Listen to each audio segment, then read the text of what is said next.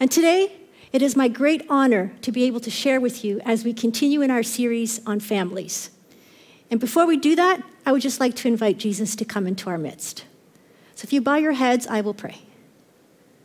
Lord Heavenly Father, triune God, Father, Son, and Holy Spirit, if you are not here, we are doomed.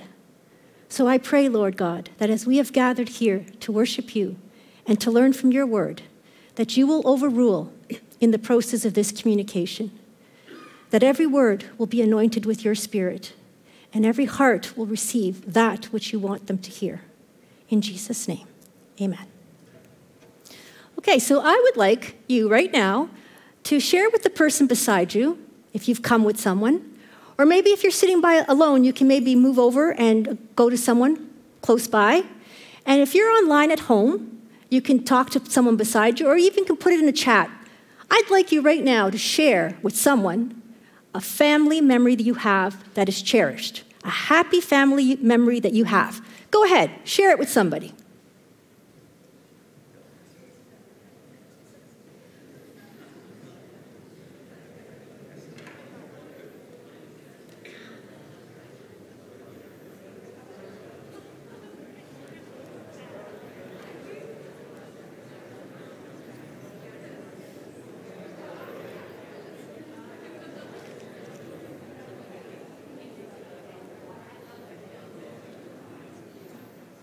This sounds fantastic.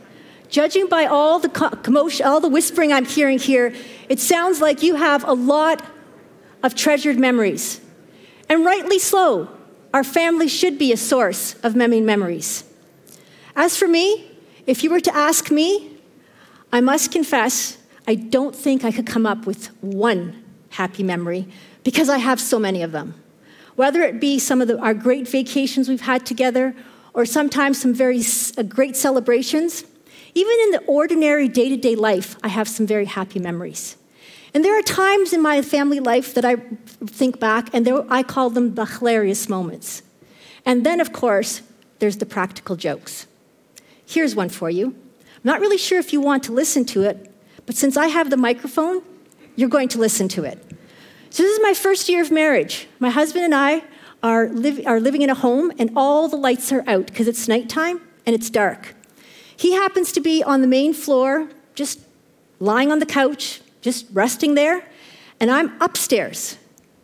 And the only light that's on is the room that I'm in. And suddenly, I get this brilliant idea. I'm going to turn off those lights and I'm going to walk downstairs ever so quietly. I'm going to jump into the living room where he is and scream and scare him. It sounded like a fantastic idea, except for one very small detail. My wonderful husband had the very same thought at the very same time. So, get the picture. It's nighttime. All the lights are off. It's dark. I'm going down the stairs, ever so quietly. He's coming up the stairs, ever so quietly. And somewhere on that stairwell, this happens. To this day, I still remember that as a happy memory. Whether we're part of a close family or a distant one, whether we have warm relationships with our family members, or whether we have prickly relations with our family members, we absolutely cannot get away from our families. Because our families affect us in intricate ways. We are so intricately connected to them that we cannot get away from our families. It is in our family life that we, we, we gain our values, our ways of relating to the world. We learn while we're growing up in our families. Our worldview is shaped by the family we grew up in. For me, for example, my OCD about cleanliness definitely has come from my family of origin. So, part of who we are comes from our families. Families provide a space for children to learn how to relate to others. They learn social and emotional regulation in families. Our defense mechanisms we learn through our families. And families support us in tough times. They provide an essential source of affection and encouragement and belonging, all of which bear or sorry, all of which uh, build into the core of our personalities. It's pretty safe to say that families are the core of society or the backbone of society. And families come in all shapes and sizes. There's no such thing as a traditional family.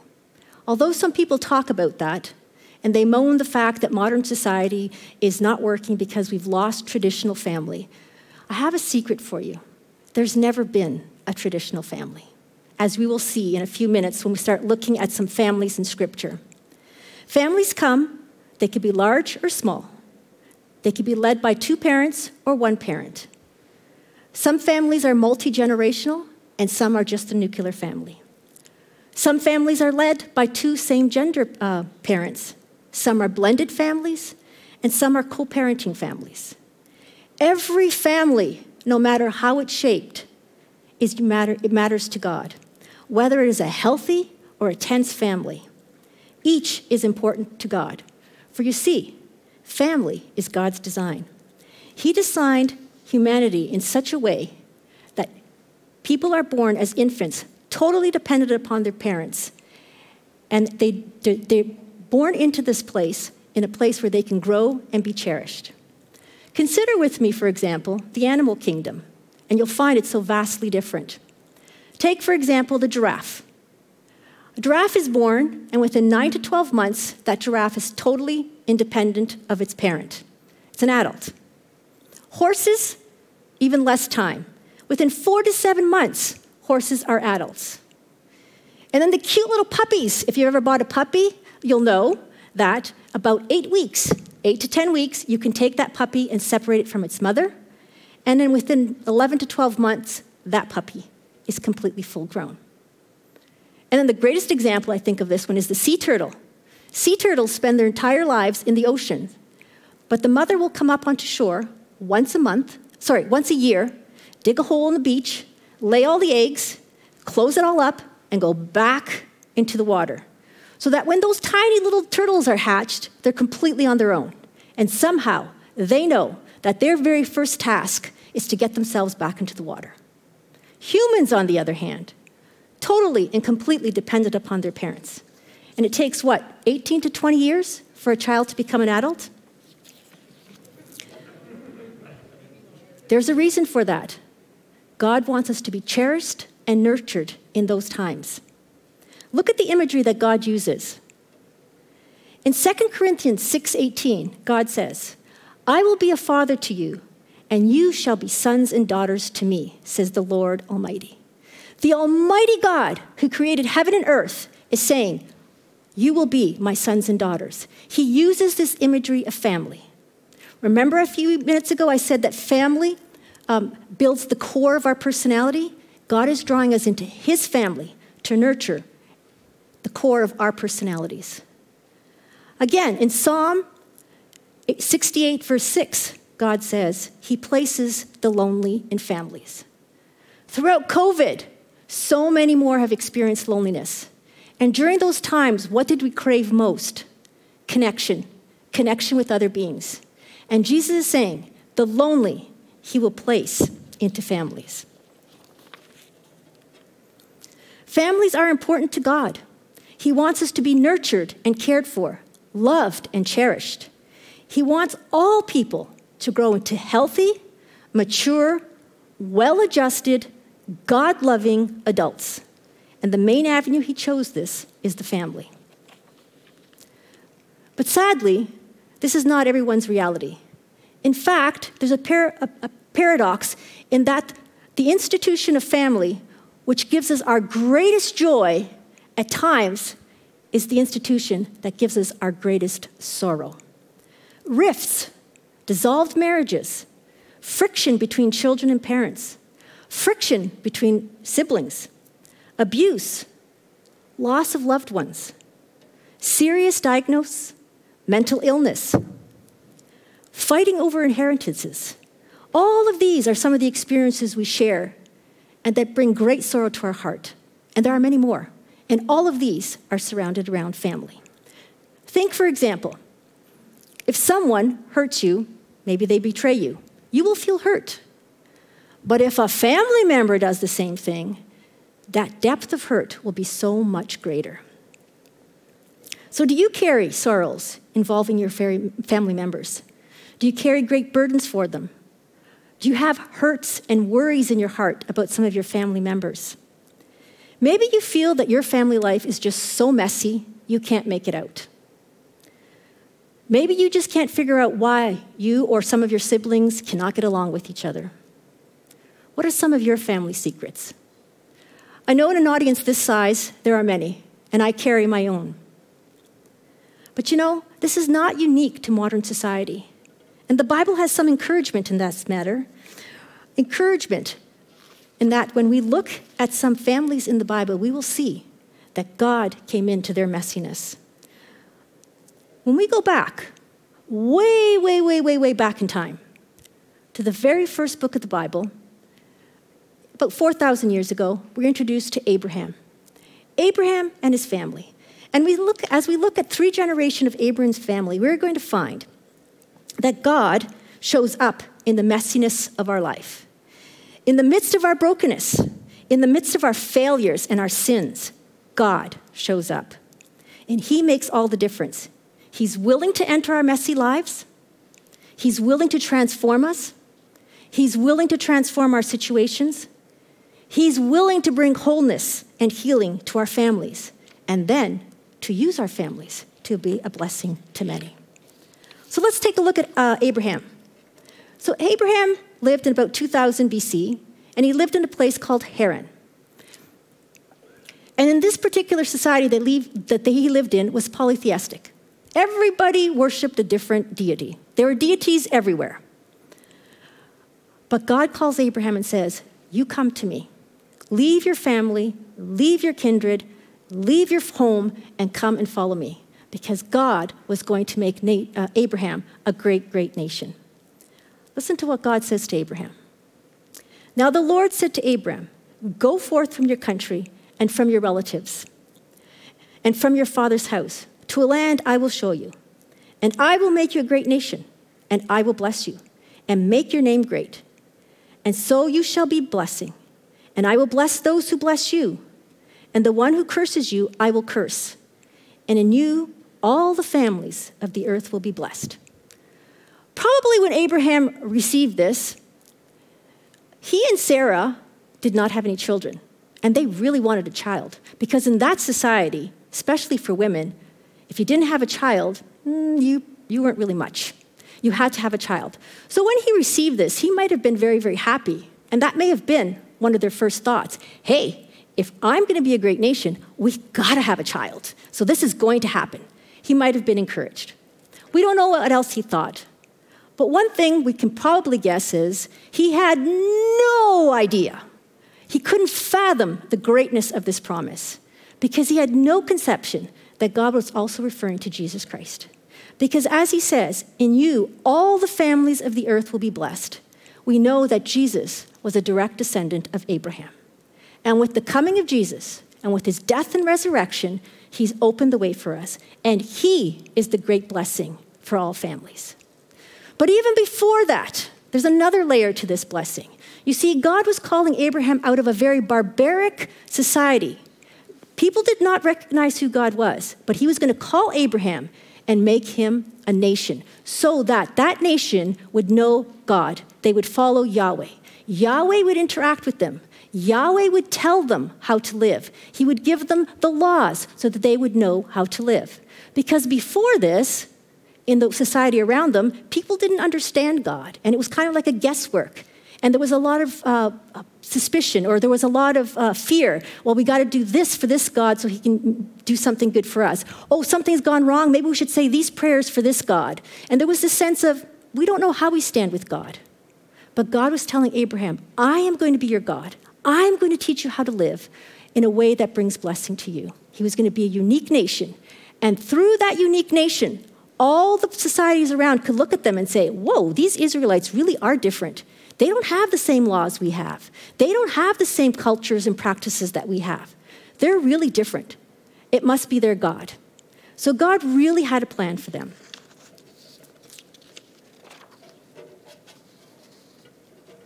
But at the same time, Abraham and Sarah had to wait. They had to wait many years for the birth of that new son. And in the meantime, they experience the anguish of not having something you really want. Have you ever experienced that? You're praying and you're praying and you're praying. Maybe it is for a child. Maybe it is for the salvation of a loved one. And you're praying and you hit discouragement. Abraham and Sarah experienced that. And in those times, God spoke to them again and gave them that encouragement and gave them that encouragement so they could be lifted up. So he sustained them through the difficult times. Now let's move on with this story. A famine hits the land, and Abraham and Sarah go away and they go into Egypt. There they can get some food. As they approach Egypt, Abraham realizes he has a very beautiful looking wife. In the society that they live in, where women were considered chattel and they could be taken back and forth by other people, he knew that once they entered that, the Pharaoh or the ruling parties, someone could take Sarah away from Abraham and kill him on that behalf. For despite the lack of values that they had, one value that this society had in, ancient, in the ancient Near East was nobody touches another man's wife. That's the one value that everybody had. So he knew this. And so he realized wow, if I go in there with her and they want her, but they're not going to take her because she's somebody's uh, wife, they're going to kill me. So, to preserve himself out of fear, he tells Sarah, Hey, Sarah, do me a favor. When we get there, tell them you're my sister. Because in actuality, there is a bit of truth to that. So they go in, and sure enough, someone looks on Sarah and likes her and says, Hey, come on over. He takes her. Not by choice, it's not her choice, she's taken. And let's stop the story right there. We have the advantage of knowing the story, the end. At this moment in time, in this marriage, in this family, they did not know the end. All they know is right now is that Abraham knows he just lost his wife. She's gone. How did he feel? Was he incensed knowing that possibly somebody else is having intimate relationships with her? Was he angry with himself? Could he just kicked himself for what he did? How did Sarah feel? She is now, she woke up that morning as the wife of Abraham, and now she's in a foreign home. She's one of many wives. She's living in a place with a different language and a different culture. And as far as she's concerned, she's never going to see Abraham again. This family is in crisis. But remember, God is there, and God overrules. Remember that God gave Abraham a promise that he's going to be a great nation. So, despite this mistake that Abraham did, which was really, really a big mistake, God overrules. He protects Sarah. He supernaturally dis- discloses to this Pharaoh that uh, Sarah is actually Abraham's wife. Now, you would think that Abraham was afraid that he might die simply because Sarah was his wife. How much more would this person, this king, be angry with Abraham and say, Not only did you, did, is she your wife, you lied to me.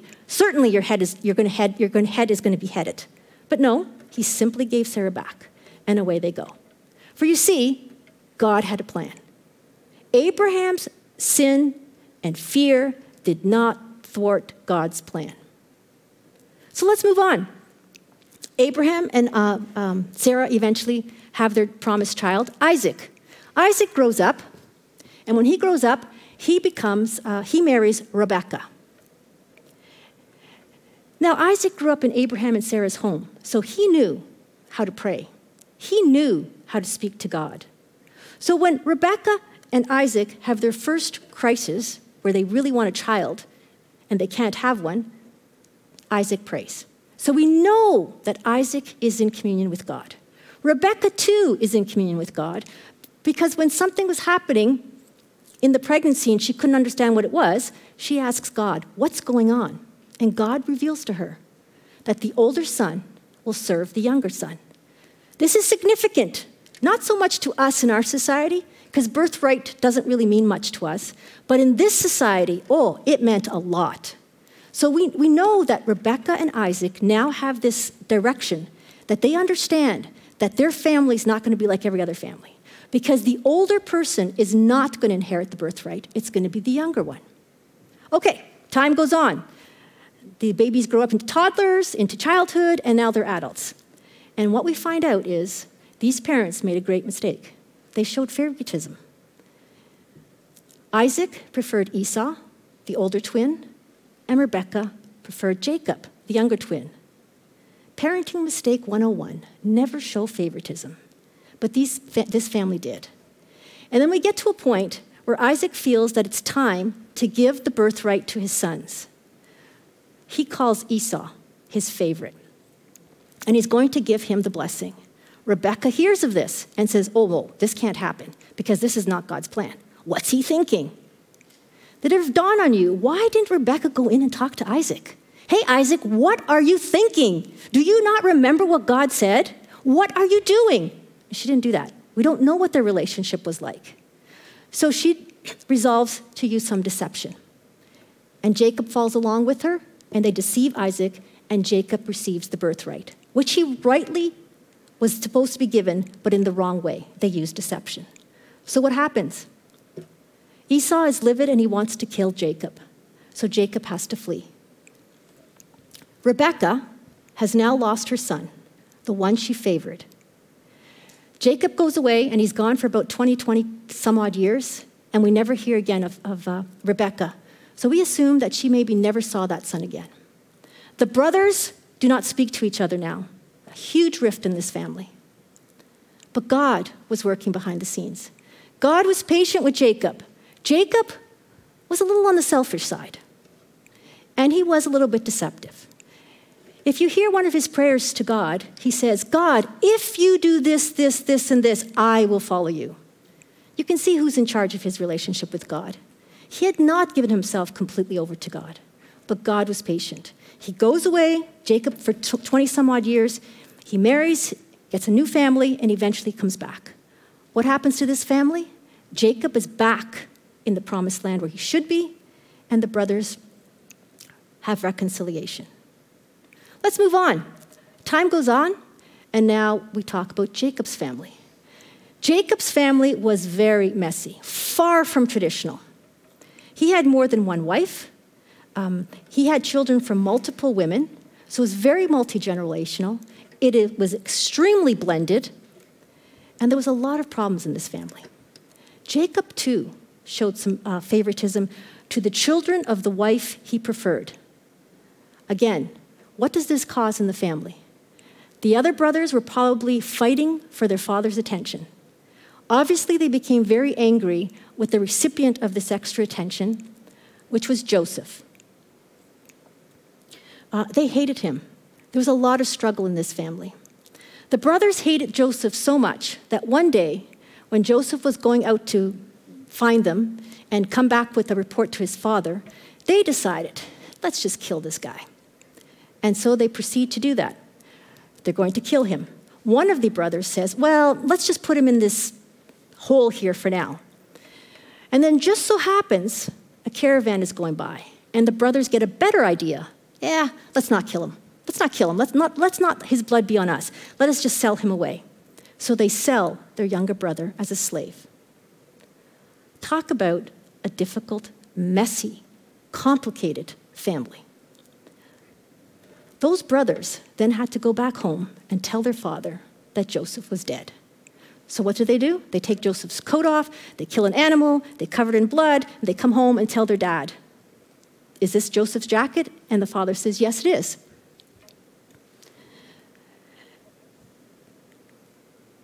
Yes, it is. And his father is full of grief. I cannot comprehend how those brothers lived day after day for years watching their father grieve, knowing that they were the cause of that, and knowing that they lied to their father, and for all they knew, uh, Joseph was alive. How did they live with that guilt? I do not know. But I do know that when we have a lot of guilt, it tends to destroy our families. What happened to Joseph? How would you feel if you were Joseph? You woke up, you were the prized object of your father's family, and now you go to bed at night and you are a slave in a foreign country in a language you do not know, and you don't know if you're going to see your entire family ever again.